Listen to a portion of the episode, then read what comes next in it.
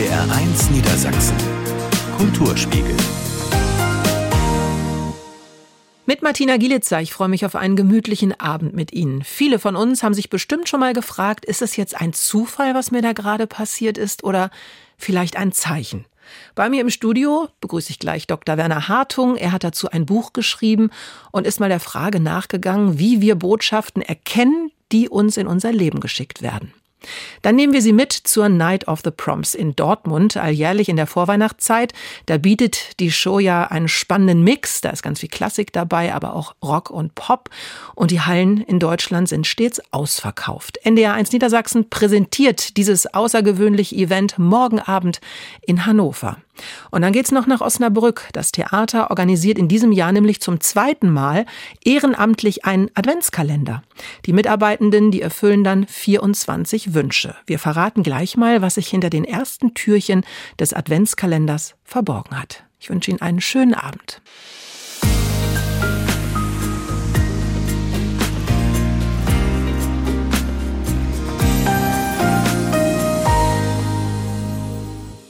Der Dienstagabend im Kulturspiegel hier bei NDR 1 Niedersachsen.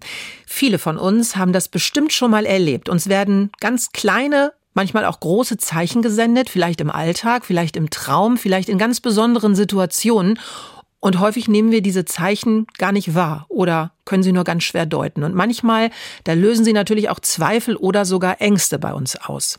Aber was überhaupt sind Zeichen und worin können diese Zeichen bestehen? Diesen Fragen ist Dr. Werner Hartung mal nachgegangen und hat darüber ein Buch geschrieben. Es heißt Zufall oder Zeichen. Und ich freue mich sehr, dass er heute Abend zu Gast hier bei uns im Kulturspiegel ist. Ja, ich freue mich auch. Hallo. Wie kam es denn überhaupt zu der Idee, so ein Buch zu schreiben, Zufall oder Zeichen? Ja, eine gute Frage. Irgendwann habe ich mir gedacht, warum soll ich mit meinen Dummheiten, die ich im Leben begangen habe, allein bleiben? Warum soll ich auch nicht die Erfahrungen, die ich mit Patientinnen und Patienten in meiner früheren Heilerpraxis gemacht habe, für mich behalten? Ich habe so viel Dummheiten im Leben begangen, die man vielleicht hätte nicht begehen müssen, wenn man auf Zeichen frühzeitig geachtet hätte. Manchmal habe ich darauf geachtet, dass ich anderen einfach die Gelegenheit geben wollte, daran teilzuhaben, ein bisschen zu sensibilisieren und vielleicht manche schlechte Erfahrung in eine gute verkehren zu können.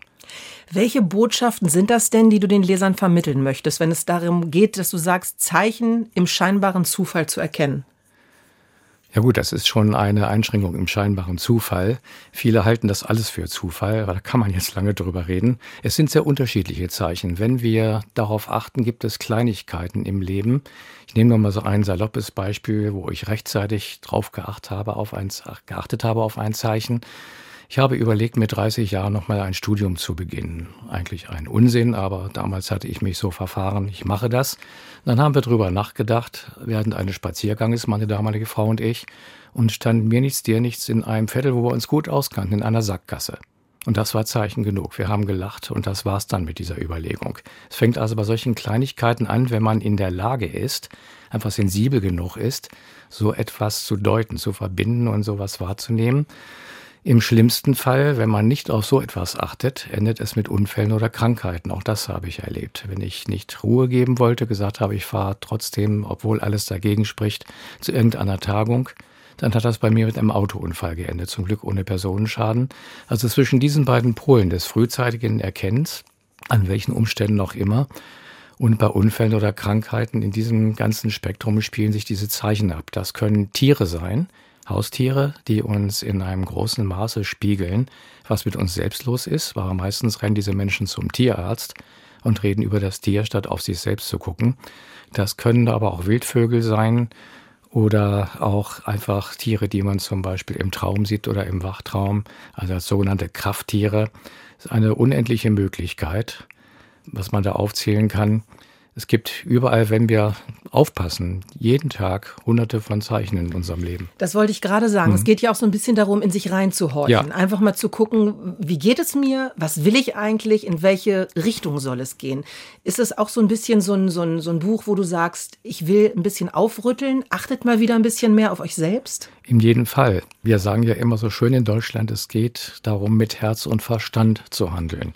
Mit dem Verstand sind wir oft dabei mit dem Herzen Ja, fast gar nicht. Und das ist das Kernproblem bei alledem, weshalb überhaupt uns sehr drastische Zeichen manchmal ins Leben gesetzt werden, weil wir nicht auf unser Herz hören, auf unsere Herzenswünsche. Jetzt werden vielleicht viele sagen, na gut, aber das hat ja auch ein bisschen was mit Aberglauben eventuell zu tun. Was sagst du denen?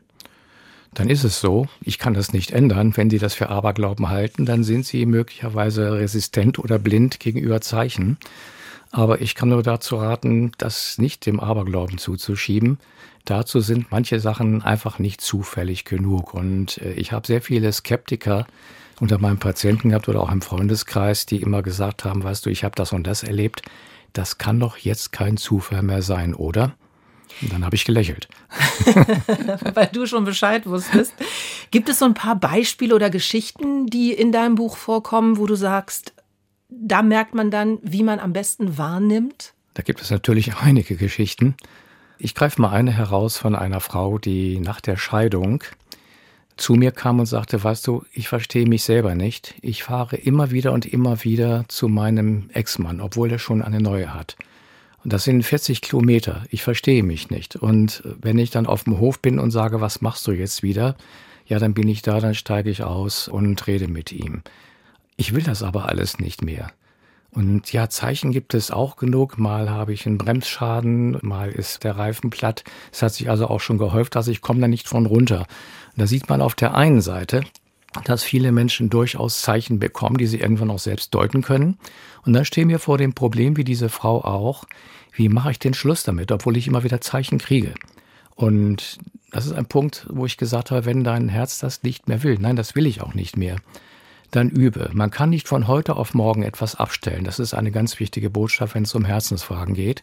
Ich habe ihr geraten, immer wenn sie merkt, dass sie wieder diesen Unsinn begeht, dahin zu fahren, zu bremsen, wo auch immer sie ist, an den Straßenrand zu fahren und von Herzen zu lachen, nicht sich selbst niederzumachen. Das ist ein ganz großer Fehler, den viele dann begehen, sich selbst zu verurteilen, sondern wirklich Spaß daran zu finden, zu sagen, ich habe mich ertappt und ich lache von Herzen. Das hat keine zwei Wochen gedauert, dann rief sie mich an und sagte, du, jetzt ist das vorbei, ich fahre nicht mehr.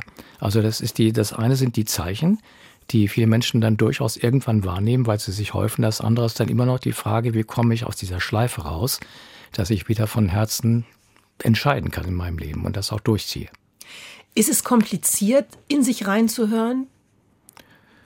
Was soll ich dazu sagen als Betroffener? Äh, Offenkundig manchmal ja, denn auch ich habe in meinem Leben Unfälle erlebt, äh, bin ausgebremst worden, habe Krankheiten erlebt und habe hinterher begriffen, ja, hättest du auf die und die Zeichen gehört, die vor einem halben oder dreiviertel Jahr schon in dein Leben geschickt worden sind, dann wäre das jetzt nicht passiert. Also es wäre gelogen, wenn ich jetzt gerade behauptete, nein, es ist einfach. auf der anderen Seite ist es einfach, wenn ich mich einfach daran gewöhne, jeden Tag zu gucken, was passiert, was geschieht mir, welche Botschaft geben mir Tiere, welche Botschaft geben mir andere Menschen. Ein Beispiel vielleicht noch ein kleines. Ich habe mal überlegt, ob ich eine Stelle an der Universität annehme, die mir plötzlich angeboten wurde und sitze im Zug. Ich wollte eigentlich damals meine Praxis eröffnen und war hin und her gerissen. Dann setzte sich ein Kollege aus einem anderen Fachbereich neben mich und schimpfte fürchterlich auf die Universitätsverwaltung. Da war dann, als wir in Hannover mit dem Zug ankamen, für mich klar, Dankeschön für diese Botschaft, für die er vielleicht gar nichts konnte, aber es war kein Zufall. Mir hat das geholfen, so auf der Stelle die Entscheidung zu treffen. Wie kann man dein Buch verstehen? Ist das so ein bisschen ein Handbuch, was man sich mal nimmt, wenn man sagt, ich will einfach mal gucken, ob ich auch irgendwelche Zeichen geschickt bekomme oder wenn ich in irgendeiner Situation in meinem Leben bin, wo ich nicht mehr so genau weiß, ist der Job der richtige oder ist die Partnerschaft die richtige oder ich stehe irgendwie an so einem Wendepunkt. Für solche Fälle ist es durchaus ein Handbuch, weil ich genau aus diesen Bereichen, zum Beispiel Berufswahl, was sehr häufig ist, oder Berufswechsel, Ehescheidung, ein ganz häufiges Thema, auch in der Praxis gewesen, auch bei mir selbst, wirklich darauf ankommt, auf Zeichen rechtzeitig zu achten, bevor es wirklich stressig wird. Also viele Menschen haben vor einem Berufswechsel oder vor einer Scheidung, wo es wirklich auf der Hand liegt, dass es nicht mehr geht, manchmal mehr Angst, habe ich mal neulich in meinem Interview gesagt, als vor dem Tod. Ja, weil das das ganze eine, Leben beeinflusst. Genau, das muss dann weitergehen. Ja. Hm. Ja, das ist ein ganz spannendes Thema. Wie können denn jetzt Menschen, die eigentlich sehr skeptisch gegenüber dieser Idee sind, dass es Zeichen im Leben gibt? Es gibt ja vielleicht auch Menschen, die Angst davor haben, ja. dass es Zeichen gibt. Wie können die Zugang zu diesem Buch finden? Ich kann Sie nicht zwingen, das zu kaufen. Ich kann Sie nur ermutigen. Ich verstehe sehr gut diejenigen, die sagen, ich habe Angst davor. Das kommt aber daher, dass sie immer nur die schlimmen Zeichen, die bösen Omen wahrnehmen. Das ist eine selektive Wahrnehmung. Es hat auch damit zu tun, dass sie eben die positiven Zeichen offenkundig nicht wahrnehmen. Also das ist eine Übungssache. Dieses Buch hilft schon zu üben, sich zu sensibilisieren, offen zu sein für diese ganzen Zeichenwelten, die es gibt. Und es ist auch ein bisschen schwierig. Äh, es gibt sehr viele Menschen, die auch eine mediale Wahrnehmung haben. Damit meine ich jetzt nicht Medienkompetenz in dem modernen Sinne des Wortes, sondern die sozusagen hellsichtig oder hellfühlig sind. Das passiert sehr vielen. Ein Beispiel einfach von mir. Ich fahre über eine Brücke in Magdeburg vor 20 Jahren höre einen Krankenwagen. Ich sage, hier kann doch kein Krankenwagen sein. Rufe durch eine plötzliche Idee meine Eltern an und mein Vater sagt, ja, deine Mutter ist eben abgeholt worden vom Krankenwagen, ist im Krankenhaus. So. Und das sind Dinge, die mir sehr viele Menschen erzählen. Und dann ungläubig sagen, sag mal, kann das denn wahr sein? Kann das denn passieren, dass ich spüre plötzlich, was meine Tochter hat? Das ist eine Form von Wahrnehmung, die manche Leute verschreckt. Aber gerade viele Kinder haben die in ganz extremer Weise und das wird leider missachtet. Das ist aber ein schönes Beispiel, wo jetzt einige Menschen sagen würden, das ist ein Zufall. Ja. Und wo du sagen würdest, das ist überhaupt kein Zufall, sondern das ist ein Zeichen, was man bekommen hm. hat. Also ein ganz, ganz spannendes Thema. Und wer da mal reinlesen möchte, Werner Hartung hat es geschrieben. Es heißt Zufall oder Zeichen, wie du Botschaften erkennst, die dir in dein Leben geschickt werden. Ich bedanke mich ganz herzlich, dass du hier gewesen bist. Ja, gern. Vielen Dank.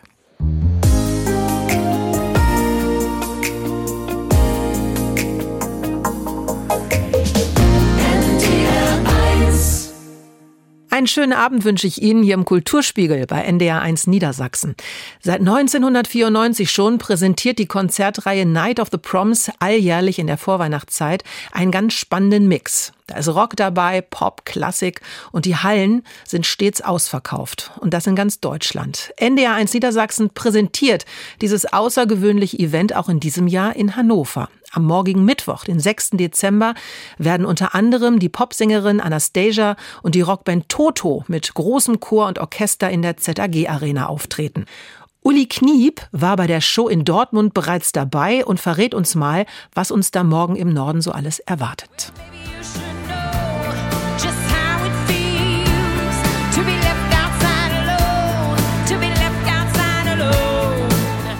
Left Outside Alone. Bei dieser abwechslungsreichen Show wird allerdings niemand außen vor gelassen. Ob Anhängerin der populären Klassik oder Freund der harten Rockgitarre. Die alljährliche Night of the Proms bietet für jeden Musikfan Highlights am laufenden Band.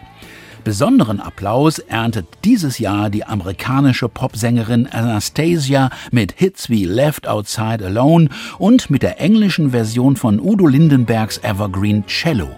Gerade dieses Stück bietet sich für ein orchestrales Arrangement an und wird von dem amerikanischen Cellisten Nathan Chan veredelt. Von ihm ist Anastasia besonders angetan. Because Nathan Chan is a famous cellist. Nathan Chan ist ein großartiger Musiker und Charakter, sagt sie. Und ich liebe Udos Chanson. The chanson of it was what I thought was beautiful. Nicht nur Anastasia ist des Lobes voll, auch das Publikum feierte die diesjährige Night of the Proms in Dortmund am vergangenen Samstag. Ich bin ganz fasziniert. ich finde das sowieso klasse, so Klassik und Pop zusammen, das ist schon cool. Ich komme seit 14 Jahren, gehe ich nach Night of the Proms und es ist immer wieder schön. Es ist ein schöner Abschluss. Ich mache das mit meiner Tochter seit 14 Jahren. Das ist unser Abschluss fürs Jahr. Wir gehen schon essen. Night of the Proms gehört einfach dazu. Einfach klasse.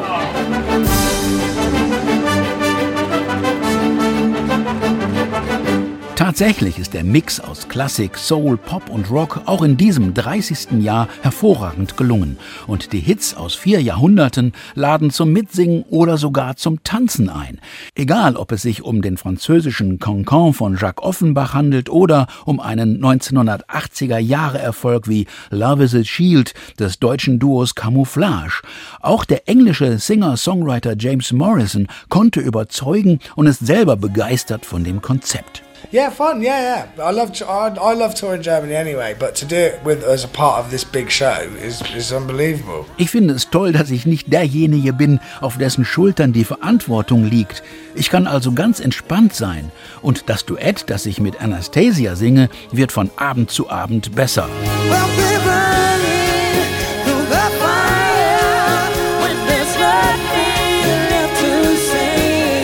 So kennt diese Konzertreihe nur Gewinner.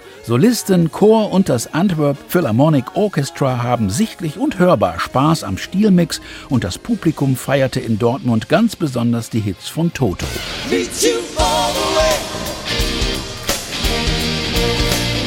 Auch wenn nur zwei Bandmitglieder, nämlich Gitarrist Steve Lukather und Sänger Joseph Williams, bei den jetzigen Shows die Toto-Hits wie Rosanna und Africa zelebrieren, so feierten in Dortmund rund 10.000 Fans und alle Proms nach rund zweieinhalb Stunden die gemeinsame Zugabe Hold the Line.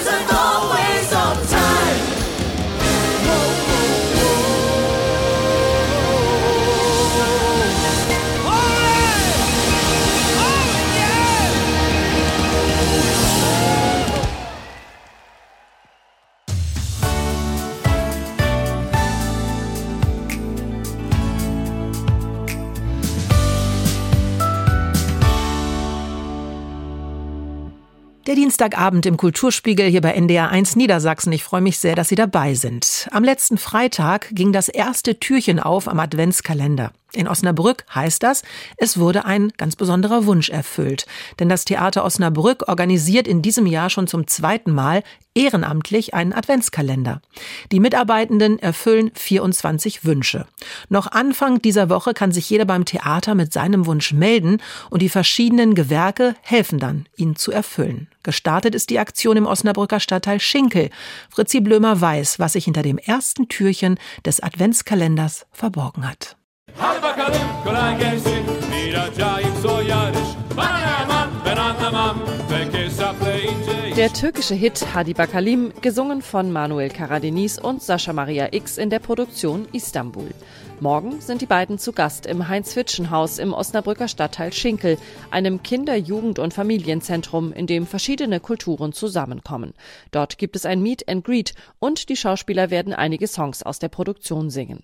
Istanbul erzählt die Geschichte einer Gastarbeiterfamilie mit einem Perspektivwechsel, erklärt Darstellerin Sascha Maria X. Was wäre gewesen, wenn die Türkei das Wirtschaftswunderland gewesen wäre und ein deutscher Mensch aus dem Osnabrücker Land nach Istanbul kommt und dort praktisch den Großteil seines Lebens verbringt zwischen bin ich hier zu Hause, eigentlich sehne ich mich zurück, wir sind Fremde, aber unsere Kinder werden hier geboren und das ist ein riesengroßes Thema. Das mit mitreißender türkischer Musik untermalt wird. Es sei eine richtige kleine Fangemeinde im Publikum entstanden, die mitgesungen, getanzt und gefeiert habe, sagt Manuel Karadeniz. Deswegen ist es jetzt vielleicht eine gute Gelegenheit, einfach die mal näher kennenzulernen, vielleicht auch einfach ein bisschen nahbar zu sein als Schauspieler, weil man hat nicht unbedingt den Kontakt zum Publikum und das ist, glaube ich, für uns einfach auch eine gute Erfahrung. Wie kommt das denn an? Was macht das mit den Leuten und was kann man vielleicht auch für die Zukunft mitnehmen? Das Meet and Greet ist der erste von 24 Wünschen, den das Theater Osnabrück in dieser Adventszeit erfüllt.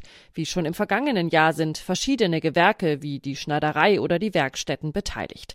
Auch die Maskenbildner sind wieder dabei. Schon im vergangenen Jahr haben sie in der Osnabrücker Bahnhofsmission einen Pop-up-Friseursalon aufgebaut.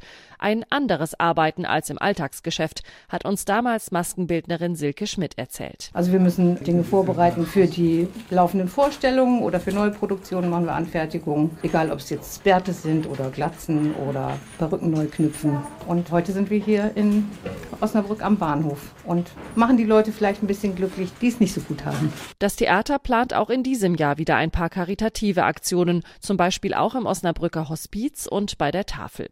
Diese Tage sind dem Koordinator des Adventskalenders Ruven Kolb besonders wichtig. Aber es gibt auch aus anderen Bereichen spannende Wünsche. Zum Beispiel unterstützt das Theater in diesem Jahr eine Laientheatergruppe, die sich Hilfe bei den Special Effects für ihr Musicalprojekt wünscht. Da sollen dann die Stühle sich von allein bewegen und Glühbirnen explodieren. Und das ist natürlich für uns super. Wir haben eine riesengroße Requisitenabteilung hier im Haus. Der Leiter war da sofort Feuer und Flamme, hat gesagt, Mensch, das machen wir und wir unterstützen dort. Noch bis Anfang kommender Woche können Vereine, Einzelpersonen oder auch Institutionen ihre Wünsche einreichen. Schauspielerin Sascha Maria X freut sich sehr, dass sie morgen mit ihrem Kollegen das erste Türchen öffnen darf. Denn für sie war die Produktion Istanbul etwas ganz Besonderes. Das habe ich selten in meiner Theaterkarriere jetzt fast 30 Jahre erlebt, dass das Publikum mit so offenen Herzen auf uns zugekommen ist. Und in diesem Fall ist es, finde ich, sehr speziell, weil wir das Gefühl haben, wir holen die Leute sehr rein in unser Theater. Die Leute sitzen auf der Bühne und bei dem Meet and Greet ist es jetzt praktisch wie ein bisschen andersrum. Jetzt gehen wir raus und treffen die Leute da, wo sie uns zu Gast bitten. Das ist total schön.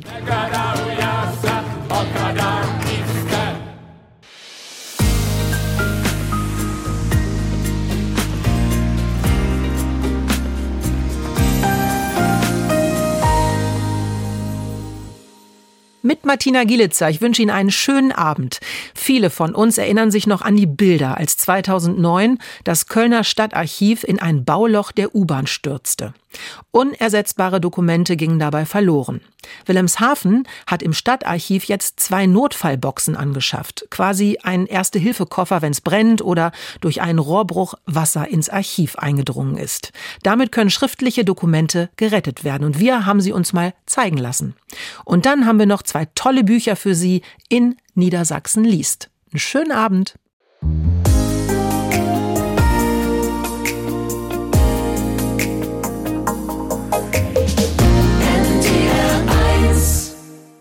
Kulturspiegelzeit hier bei NDR1 Niedersachsen am Dienstagabend. Ja, viele von uns erinnern sich vielleicht noch, als 2009 das Kölner Stadtarchiv in ein Bauloch der U-Bahn stürzte. Die Bilder gingen ja um die Welt. Unersetzbare Dokumente gingen dabei verloren. Wilhelmshaven bekommt zwar keine U-Bahn, aber hier können ja vielleicht Sturmfluten, Brände, Starkregen ebenso eine Gefahr für schriftliche Dokumente bedeuten. Und deshalb hat das Stadtarchiv jetzt zwei Notfallboxen angeschafft, die von der Stiftung Preußischer Kulturbesitz gefördert wurden. Das ist quasi so ein Erste-Hilfe-Koffer, wenn es brennt oder durch einen Rohrbruch Wasser ins Archiv eingedrungen ist. Damit können schriftliche Dokumente gerettet werden. Jutta Pschigoda hat sie sich mal zeigen lassen. Wichtigstes Zubehör in den beiden Notfallboxen ist reißfeste Folie. In die würde man nasse Bücher oder Dokumente einschlagen, um sie zu retten, erklärt die Leiterin des Stadtarchives Wiebke Janssen. Danach geht es damit sofort ins Kühlhaus. Es ist das Prinzip, dass wenn Archivalien nass wird, wenn Papier nass wird, dass es so schnell wie möglich wirklich ähm, gefrostet werden muss und dann in eine Restaurierungswerkstatt geht. Neben Folie sind Stifte zum Beschriften, Scheren, ein Schlauch zum Abspülen von Schlamm, ein Kehrblech und vieles mehr in den Boxen. Sie sollen im Ernstfall helfen, wie der Koffer eines Notarztes. Denn in einem Notfall würde man sie mitnehmen, um dann, wenn es daran geht, die wichtigsten Dinge nach einer Katastrophe zu bergen. Wir gehen davon aus, wenn eine Havarie kommt, wenn es ein Brand ist oder ein Feuerwehreinsatz, was auch immer, dass wir natürlich sofort das Gebäude verlassen müssen. Und da ist die taktische Überlegung, sie müssen an den Ausgängen positioniert werden, diese Boxen, damit wir beim Rausgehen diese Boxen nehmen können. Wir müssen dann wirklich die Sachen vor Ort haben, dass wir die nächsten Stunden überstehen können. Wiebke Janssen vom Stadtarchiv hatte die Idee und sie umgesetzt. Als Chef für den Katastrophenschutz in Wilhelmshaven war Oberbürgermeister Carsten Feist sofort davon überzeugt. Denn wenn im Ernstfall ein Starkregen, eine Sturmflut oder auch nur ein simpler Rohrbruch passieren, sei vorbereitet sein am allerbesten. Die Boxen schützen Kulturgut, sie schützen wissenschaftliches Gut und sie schützen das äh, historische Gedächtnis unserer Stadt. Und wenn es zum Katastrophenfall kommt, dann ist es ganz wichtig, diese Dinge so aufzubewahren oder zu sichern oder zu konservieren, dass sie erhalten bleiben. Jetzt wollen sich andere Kultureinrichtungen anschließen und ebenfalls solche Boxen anschaffen. Stadtarchiv, Deutsches Marinemuseum, Küstenmuseum, Wattenmeerzentrum und die Kunsthalle arbeiten in Wilhelmshaven zurzeit aber auch an einem gemeinsamen Notfallverbund. Sie wollen sich darin bei Bedarf gegenseitig Hilfe leisten, sagt die Sammlungsleiterin vom Deutschen Marinemuseum Nina Nustede. Wir schließen uns einerseits zusammen, um uns gegenseitig zu unterstützen, sei es mit Expertise, aber sei es eben im Katastrophenfall auch mit Manpower, mit äh, wirklich personeller Unterstützung. Und dadurch, dass wir auch alle verschiedene Schwerpunkte haben, haben wir auch alle verschiedene Expertisen, mit denen wir uns dann in dem Fall eben gut unterstützen können. Solche Notfallverbunde entstehen gerade nicht nur in Wilhelmshaven. Oldenburg ist in der Gründung, Bremen ist mit einem zweiten in der Gründung.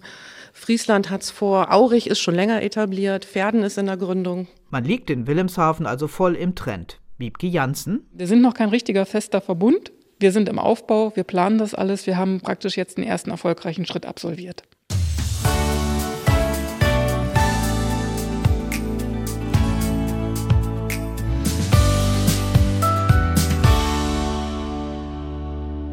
Der Dienstagabend im Kulturspiegel hier bei NDR 1 Niedersachsen und so langsam wird es ein bisschen weihnachtlicher, kann man ja schon sagen. Also es geht auf den Nikolaus zu und deshalb haben wir es uns besonders gemütlich gemacht hier im Studio.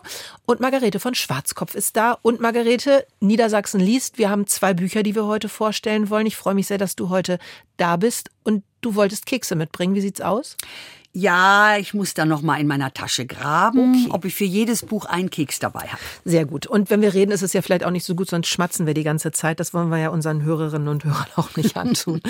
Aber vielleicht haben wir jetzt noch ein paar Bücher, die man sich gerne mal holen möchte, jetzt so für die Vorweihnachtszeit, damit es äh, nicht nur ganz kuschelig ist, sondern auch ein bisschen spannend. Du hast einen echten Agenten-Thriller mitgebracht von Roland Lange. Er heißt Harzsturm. Ach, das passt ja auch so gut in diese mhm. Zeit.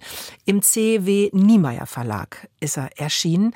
Und da geht es um einen Bauunternehmer, der heißt Heinze und der will vom Aufschwung im Harz profitieren. Erzähl mal, worum geht's genau?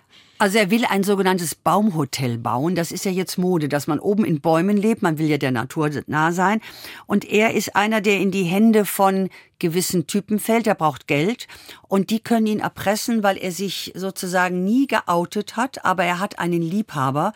Und seine Ehefrau weiß nichts davon. Und die sagen, wir tolerieren alles. Aber wenn du jetzt nicht das Geld zurückzahlst oder machst, was wir wollen, dann natürlich werden wir deiner Frau mal erzählen, dass du dich in Wirklichkeit jede Woche oder jede zwei Wochen mit jemandem triffst den Mann, den er liebt, sozusagen, hat er angestellt, auch inzwischen in seiner Firma. Also er ist wirklich in den Händen dieser Erpresser, denn er möchte das sogenannte Gutbürgerliche bewahren, was ja heute eigentlich längst überholt ist. Aber in dem kleinen Städtchen, wo er im Harz lebt, ist er bekannt als der große Bauunternehmer und er will nichts riskieren, um irgendwie seinen Ruf zu verlieren.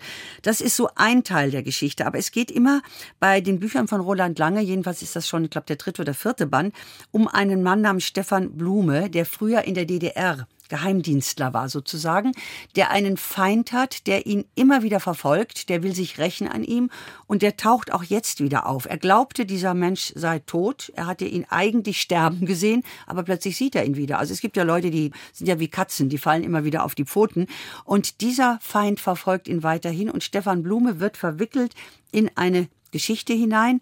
Es geht da um einen USB-Stick, den ein Mann äh, ja auf mysteriöse Weise bekommen hat. Und Stefan Blumes Geschichte, auch die Verfolgung sagt, er wird immer verfolgt von seinem Erzfeind und die Geschichte von diesem Bauunternehmer geraten ineinander und eine wichtige Figur ist auch Katja, die Freundin von diesem Stefan, mit der er eine Zeit lang zusammengelebt hat. Das haben wir auch in dem früheren Buch erfahren, wie die zusammengekommen sind.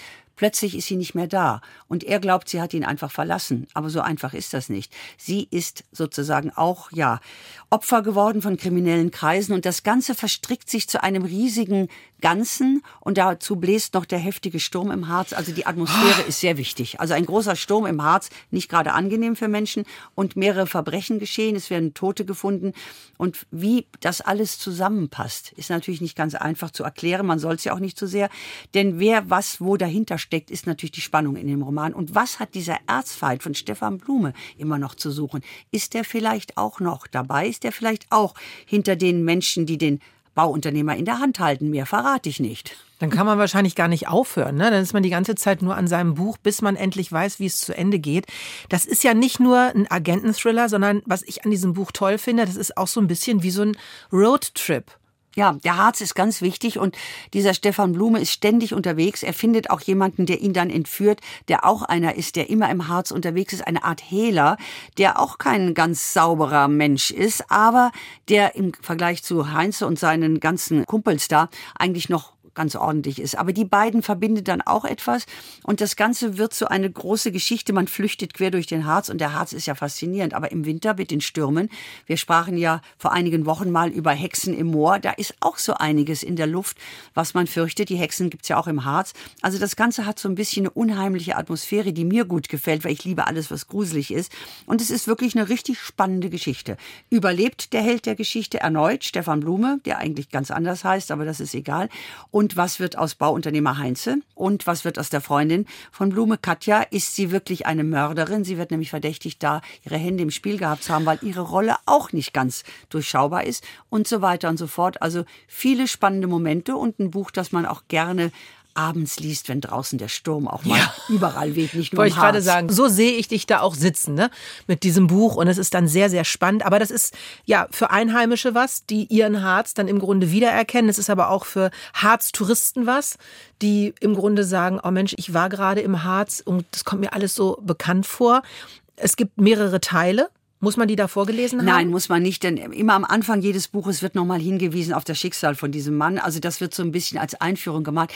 Ich würde sagen, es ist auch spannend für Leute, die den Harz noch nicht kennen. Aber es gibt ja viele, die wissen, dass es den gibt. Und ich finde immer bei diesen Regionalkrimis auch interessant, wenn das Leute lesen, die noch nie in der Gegend waren, aber die Landschaften brauchen. Und Landschaft gibt es ja reichlich im Harz. Und wie gesagt, eine berühmte englische Autorin hat gesagt, gib mir eine Landschaft und ich schreibe einen Roman. Also das war P.D. James. Und ich glaube, Landschaft als Kulisse ist bei jedem Krimi ganz spannend. Also wenn Sie Lust haben auf was richtig Spannendes, dann sollten Sie definitiv Roland Lange Harzsturm lesen. Bei C.W. Niemeyer ist es erschienen. Und Margarete, spannend geht es auch gleich hier bei uns weiter im Kulturspiegel bei NDR 1 Niedersachsen mit dem zweiten Buch, was du mitgebracht hast. Dazu dann aber gleich mehr.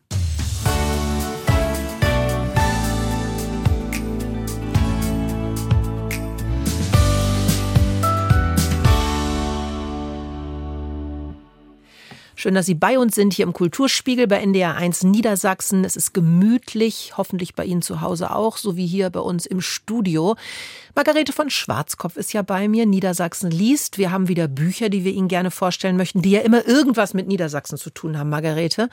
Und du hast wieder tolle Bücher dabei. Das zweite, was wir heute vorstellen wollen, das ist der dritte Band von Dirk Rossmann und Ralf Hoppe. Das dritte Herz des Oktopus im Lübbe Verlag ist es erschienen. Da geht es um das Jahr 2032 und die Weltregierung kämpft gegen die Klimakatastrophe. Ja, das ist das alte Thema von Rossmann. Es ist ja schon der dritte Band. Es gab ja erst der neunte Arm des Oktopus, der Zorn des Oktopus. Und ehrlich gesagt habe ich von Freunden einen großen Plüschoktopus geschenkt bekommen, weil ich Herrn Rossmann interviewt hatte. Und die meinten, das sollte ich beim nächsten Interview dann mitnehmen. Ein wunderschöner, dicker Oktopus mit acht Armen, der heißt Nemo und sitzt jetzt auf meinem Bett. Aber schmollt. Nemo ist eigentlich ein Fisch, oder nicht? Ein Nemo ist ein Fisch, aber er fühlt sich mit dem verwandt und er ist wunderschön und kuschelig. Also wie gesagt, dieses Buch hat bei mir in der Familie schon Auswirkungen gehabt.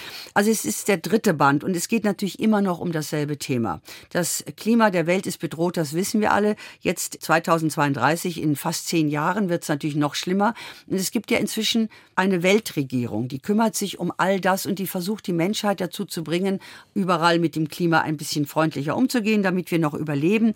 Aber aber, es gibt ja immer die Bösewicht, das kennen wir ja aus James Bond-Filmen. Es gibt ja einen, der immer alles sozusagen zerstören will. Und in diesem Fall ist es eine ganz witzige Idee, die eigentlich dahinter steht. Es gibt einen Menschen, einen Wissenschaftler, der möchte ein Parasit entwickeln, den er Menschen einpflanzt, damit sie zum Besseren werden, damit sie gute Menschen werden. Dieser Parasit soll also das Denken der Menschen ins Positive verwandeln. Das will er natürlich dann den Menschen einpflanzen, die für uns verantwortlich sind, Politikern. Manche hätten es wirklich nötig. Und Es ist natürlich ein großartiger Plan, vielleicht, vielleicht auch nicht. Man weiß auch nicht, was macht dieser Parasit. Er wird ja nicht gleich an Menschen erprobt. Natürlich gibt es dann wieder einen Bösewicht, der möchte das an sich reißen und möchte natürlich das ausnutzen, um erstens sehr viel Geld damit zu verdienen und zweitens vielleicht nicht nur den Parasiten da einzusetzen, dass der Mensch Gutes denkt, wie gesagt, man kann ja das vielfältig natürlich dann nutzen. Also das ist so der Grundgedanke und wir haben auch wieder die beiden Hauptfiguren wie in den anderen Büchern. Das ist dieser kleine Beamte, der sehr liebenswert ist, finde ich, und die flotte, temperamentvolle, reiche Frau, die mit ihm zusammen dann die Welt retten möchte. Und das ist so als Konstellation eigentlich ganz witzig. Und wie gesagt, es ist jetzt das dritte Mal und der Oktopus hat ja wirklich mehrere Herzen. Ich glaube, er hat neun Gehirne und drei Herzen. Also fantastisch. Also Kopfkino ist schon da, wenn man das Buch liest, das auf jeden Fall. Und es ist sehr fantasievoll auch geschrieben. Ich meine, es ist das Thema Klima. Ja, okay, wissen wir alle, aber trotzdem ist es der dritte Band anders als die anderen und sehr spannend. Ja, spannend ist es sicher. Natürlich nicht viel anders. Die Thematik bleibt natürlich immer die gleiche. Es geht wirklich um die Errettung der Welt, was ja ein ehrenwertes Thema ist. Und wie gesagt, es ist auch natürlich ganz witzig, dass eben ein kleiner Beamter letztlich nicht ein großartiger James Bond oder so etwas auszieht, um diese Erde vor dem Untergang zu retten. Es wird auch sicher noch weitergehen. Der Oktopus hat ja noch viele Gliedmaßen und wie gesagt auch viele Gehirne. Du meinst, also, wir können noch viele Bücher wir, erwarten? Da kommen sicher noch Oktopusse hinterher. und mein Nemo wird sich freuen, dass er also immer wieder hört, dass er inzwischen Held von vielen Büchern ist. Also ich sage das jetzt so ein bisschen ironisch und amüsiert. Es ist ein dickes Buch, 700 Seiten. Also da haben die beiden Herren, Dirk Rossmann und Ralf Hoppe, gut dran geschrieben. Es gibt übrigens ein Hörbuch, das Ralf Hoppe sehr schön spricht. Er kann sehr gut sprechen. Er ist ja auch Redakteur, Journalist gewesen oder ist es auch noch. Und wie gesagt, das Ganze ist natürlich auch eine Mission, die Herr Rossmann hat. Er möchte wirklich uns aufmerksam machen. Die Erde liegt im Argen, das wissen wir ja nun inzwischen alle. Aber, aber Hoffnung ist immer das höchste Prinzip und vielleicht gibt es eine Rettung. Und wie das erzählt wird, es spielt auf der ganzen Welt wieder hin und her, vom Marianengraben bis nach Neuseeland und in Deutschland und überall auf der Welt, weil überall natürlich diese Weltregierung ist, die sich zusammengetan hat, um eben dieses Anliegen gemeinsam zu verfechten, die Erde muss gerettet werden. Und das ist schon sehr unterhaltsam und ein dickes Buch, man kann es nicht so leicht mit ins Bett nehmen, aber man kann es natürlich im berühmten Lesesessel dann gemütlich weiterlesen, die Geschichte. Ja, weil es einfach zu schwer ist, ne? ist Wenn man dann schwer. einschläft, knallt einem das Buch auf den Kopf. Das will man natürlich auch nicht. Aber was da auch drin ist, das ist ja wieder schön für mich, so ein bisschen Liebe, ne? Eine Ach, Liebesgeschichte gibt es ja. auch. Es gibt immer Liebe, denn der kleine Beamte und die Millionärin kommen sich natürlich immer näher. Und auch das ist schön, weil er ist so der absolute Antiheld. Also er ist eigentlich ein putziger Typ, also aber liebenswert. Und Gott sei Dank geht's ja auch nicht immer nur nach Aussehen und ich weiß nicht was, sondern nach Charakter. Und sie ist das genaue Gegenstück von ihm. Aber genau das zieht die beiden an. Und Liebe ist immer schön. Und ich finde auch gut, dass Liebe drin vorkommt, sonst wird das Ganze ein bisschen sehr schwerlastig und ein bisschen sehr, oh oh, wir stehen am Rande eines Abgrunds. Liebe kann retten. Und ja, in diesem Fall ist Liebe sehr erfrischend. Ja, Dirk Rossmann, Ralf Hoppe, das dritte Herz des Oktopus im Lübbe Verlag ist es erschienen. Wenn Sie Lust haben, ist ein echt dicker Schmöker, aber bestimmt macht es Spaß, dieses Buch zu lesen. Margarete, ich bedanke mich ganz herzlich, dass du hier gewesen bist und dass du wieder so viele schöne Bücher mitgebracht hast für Niedersachsen liest und ich kann ja vielleicht schon sagen, dass wir uns auf jeden Fall im Dezember noch mal wiedersehen und zwar kurz vor Weihnachten mhm.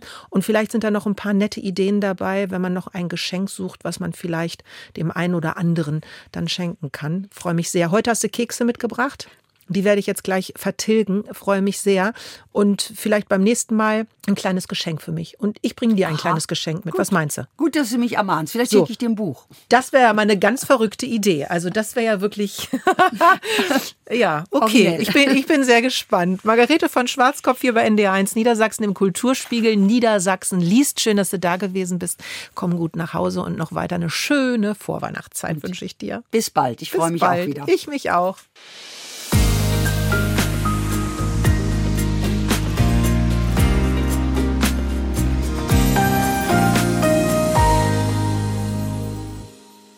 Das war wieder ein richtig schöner Abend mit Ihnen hier im Kulturspiegel bei NDR1 Niedersachsen. Ich hoffe, Sie hatten genauso viel Spaß wie ich und ich freue mich schon. Nächsten Dienstag ist es wieder soweit hier im Kulturspiegel. Jetzt aber erstmal einen ganz traumhaften Abend hier bei NDR1 Niedersachsen. Genießen Sie ihn mit uns, machen Sie sich's gemütlich. Am Mikrofon war Martina Gielitzer. Tschüss.